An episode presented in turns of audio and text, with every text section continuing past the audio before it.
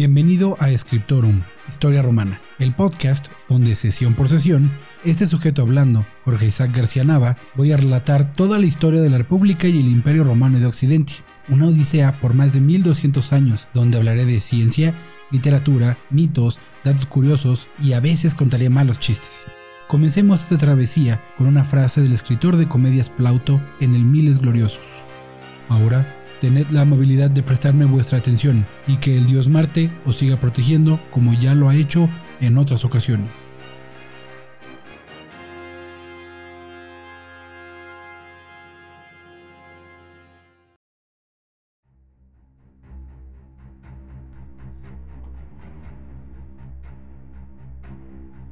Sesión 9. El inicio de la República. La última sesión hablamos largo y tendido sobre la situación de la península itálica y de la ciudad de Roma, su arquitectura, su población, su economía y algunas otras cosas interesantes.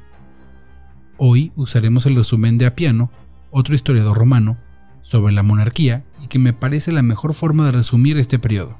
Leo textualmente. El libro primero contiene los hechos y obras de los siete reyes, Rómulo, Numa Pompilio, Anco Hostilio, Anco Marcio, un descendiente de Numa, Tarquinio, Servio Tulio y Lucio Tarquinio, hijo del otro Tarquinio.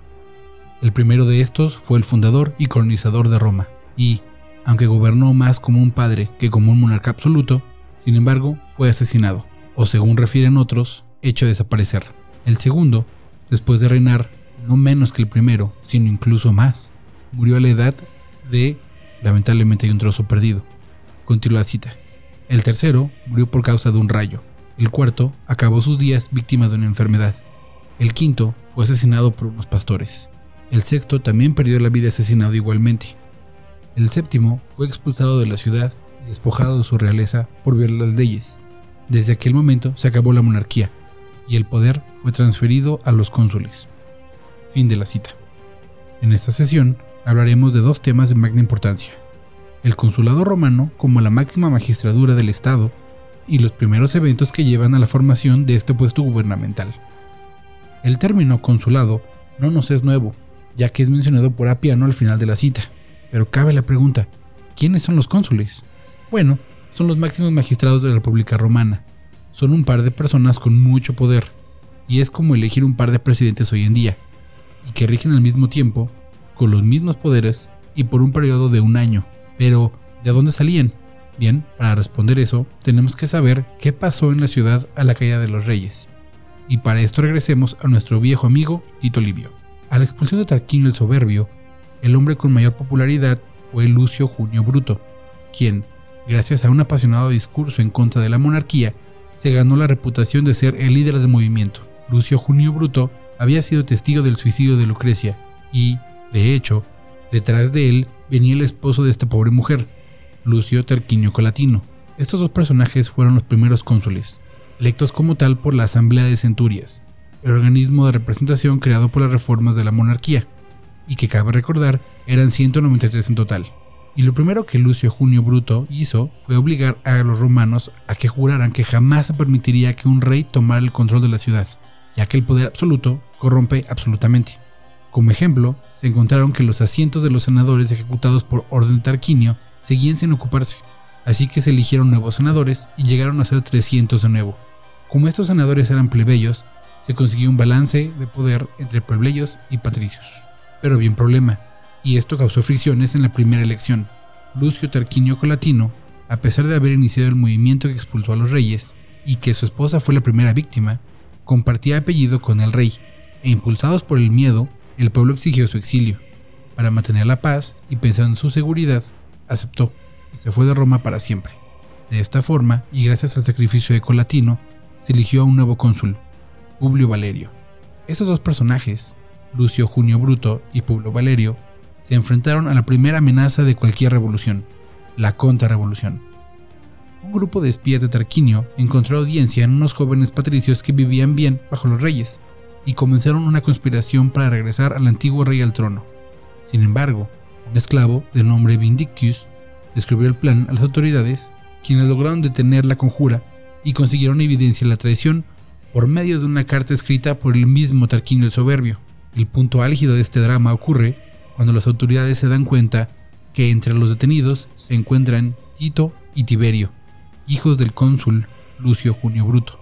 Como resultado de estos eventos, el terreno que pertenecía al rey fue expropiado y convertido en el campo de Marte, sus bienes usados para el bien de la ciudad y los conspiradores ejecutados.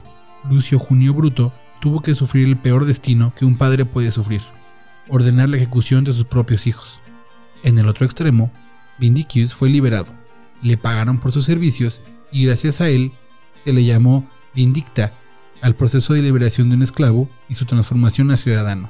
Al enterarse del fallo en su plan, Tarquinio el Soberbio pasó al siguiente, la guerra. Para llevarla a cabo, convenció a las ciudades de Belles y Tarquinia, quienes se enfrentaron a Roma en un combate brutal y del que ningún bando resultó un claro ganador. Sin embargo, Aruncio Tarquinio, hijo del rey, y Lucio Junio Bruto cayeron en combates. Los romanos se retiraron declarándose ganadores, aunque los etruscos hicieron lo mismo y celebraron los funerales del cónsul caído. Por esta fecha, también el otro cónsul, Julio Valerio, comenzó la construcción de su casa, la cual se encontraba en la cima de una colina. Muchos sospecharon y susurraron que quería construir una fortaleza para reinarlos a todos. Pero en una asamblea popular él se defendió, y como evidencia de que pensaba mantener su promesa de jamás tener un rey en Roma, pasó su casa a la base de la colina, donde todos podían vigilarlo. Por esas acciones se ganó el título de Publicola, o amigo del pueblo. El último evento digno de mencionar de este primer consulado, después de la monarquía, claro, es que un sujeto de nombre Marco Horacio Pulvilo consagró el templo a Júpiter en el Capitolio. En las elecciones consulares del próximo año, resultaron electos Publio Valerio Publicola y Tito Lucrecio. Mientras tanto, Lucio Tarquinio el Soberbio se refugió con Lars Porcena, rey de Clusium, y, así como Grima, personaje de El Señor de los Anillos, envenenó la mente del rey contra los romanos. Hablaremos de los conflictos entre este rey y los romanos para la siguiente sesión, pero antes de permitirles partir hacia el foro o su terma de preferencia, me gustaría hacer algunas notas, algunas de corte historiográfico y otras simples notas mentales. Primero que nada, nuestro viejo amigo Tito Livio comienza su segundo libro con una pregunta. ¿Qué hubiera pasado si los, y aquí cito el texto, pastores e inmigrantes fugitivos de sus propias ciudades, que habían conseguido la libertad o la impunidad de sus acciones, al amparo de un asilo inviolable, si, digo, hubieran sido liberados del poder restrictivo de los reyes y agitados por los disturbios del tribuno, hubieran empezado a fomentar querellas con los patricios en una ciudad donde antes habían sido extranjeros, antes de que pasado el tiempo suficiente para crear lazos familiares o un creciente amor por su territorio se hubiera efectuado la unión en sus corazones? Fin de la cita. Bueno, Livio responde con una sola y rápida idea. El naciente Estado habría sido despedazado por las disensiones internas. Y es muy posible que, al ser la monarquía la única forma de organización conocida por los romanos hasta el momento, si no hubiera existido una estructura gubernamental, el Estado se hubiera colapsado bajo el peso de sus propias contradicciones. Sin embargo, no ocurrió así. Livio dice que fue gracias a dos cosas. Primero, la mano firme pero justa de los reyes llevó a los romanos a una madurez, suficiente como para poder aprovechar la libertad de la monarquía. Por otro lado, gracias a la inteligencia del pueblo romano y a la invención de los cónsules que mencionamos antes. Esta posición, el consulado, que entra al juego, es en pocas palabras un rey. Un cónsul tiene todo el poder que tendría un monarca sobre la vida y la muerte, lo legal y lo ilegal. Pero hay dos puntos importantes que hacen de Roma uno de los estados más peculiares. Primero, son dos cónsules, es decir, hay dos reyes en todo momento, y uno puede detener las acciones del otro si es necesario. Además, y más importante, un cónsul puede gobernar solamente por un año, al término del cual se realizan elecciones nuevas. Entre otras actividades, ellos resguardan los fases, que era un símbolo de autoridad de los reyes. 30 varas, cada una por cada antigua curia o tribu, atadas de forma ritual con una cinta de cuero rojo alrededor de un hacha o labris, simbolizando el poder de azotar, atar o ejecutar a cualquier miembro de la sociedad. De este símbolo es que viene el término fascismo, y de hecho el nombre del partido oficial que regió el destino de Italia bajo el régimen de Benito Mussolini adoptó este símbolo como emblema. Pero divago, regresemos a Livio. ¿Por qué crees que piensa que un conflicto de clases hubiera sido el fin de Roma? Bueno, yo tengo varias teorías, pero me inclino a pensar en tres puntos de importancia. Primero, el debilitamiento debido a una lucha de clases dejaría el camino libre para el regreso de la monarquía, cuya sombra aún estaba ahí, acechando desde la oscuridad.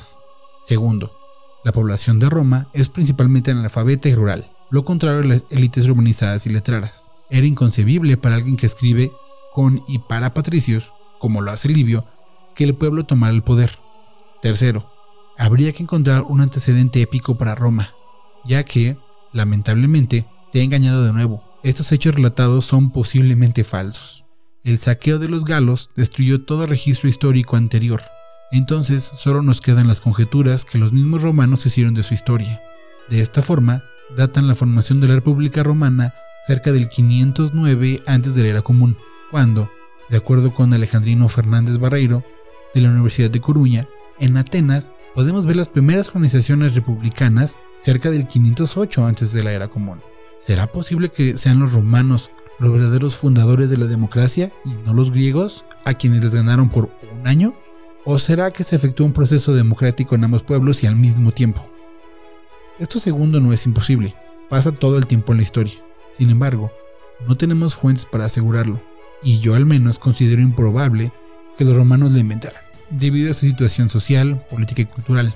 Están rodeados de estructuras monárquicas. Tardarán algunos años en llegar las noticias del método de gobierno griego. Alejandrino nos dice que si bien en Roma se le llamaba el periodo posterior a la caída de la monarquía, la república, no es totalmente correcto, y es más bien un periodo regido por las clases plebeyas, que acaparan el poder.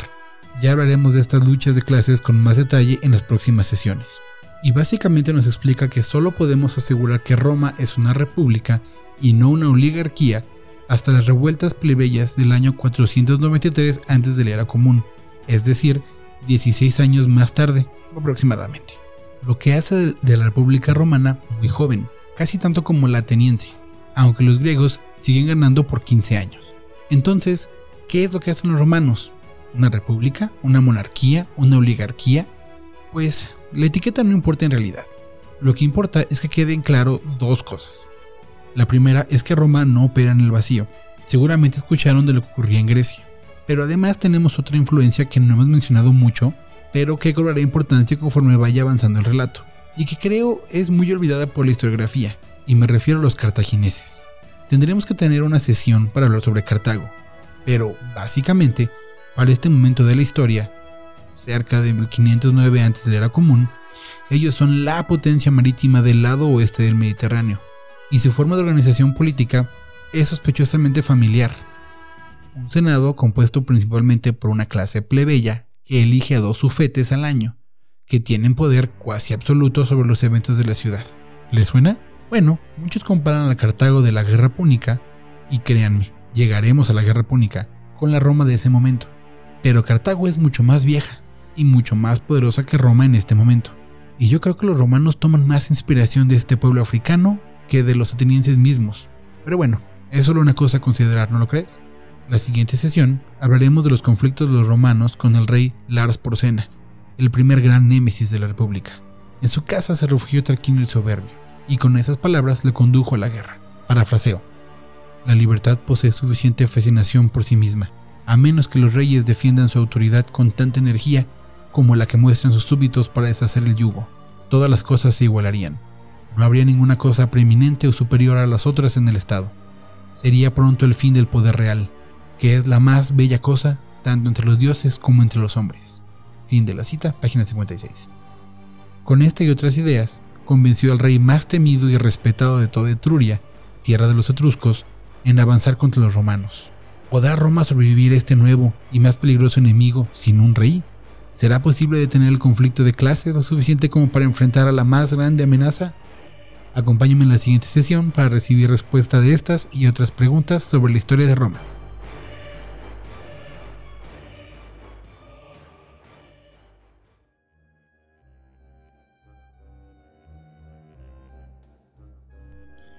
No olvides seguir las actualizaciones de este podcast en redes sociales. Escriptorum Historia Romana en Facebook y Twitter Envía tus dudas, comentarios, sugerencias o si deseas convertirte en patrocinador al correo podcasthistoriaromana.gmail.com. Si no es mucho pedir, también puedes ayudar a este proyecto en Patreon en patreon.com diagonal historia romana. Donde puedes suscribirte con una cuota mensual para ayudar a crear estos episodios y de paso obtener algunos beneficios. Te deseo una buena semana. Nos escuchamos la siguiente sesión en tu podcast Scriptorum Historia Romana y cerremos con otra cita del genial Plauto en anfitrión.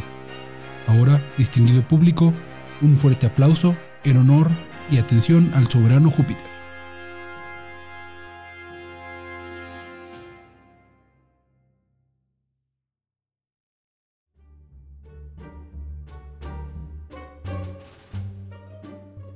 Caso tanti... Casi... Ay, santo por Dios.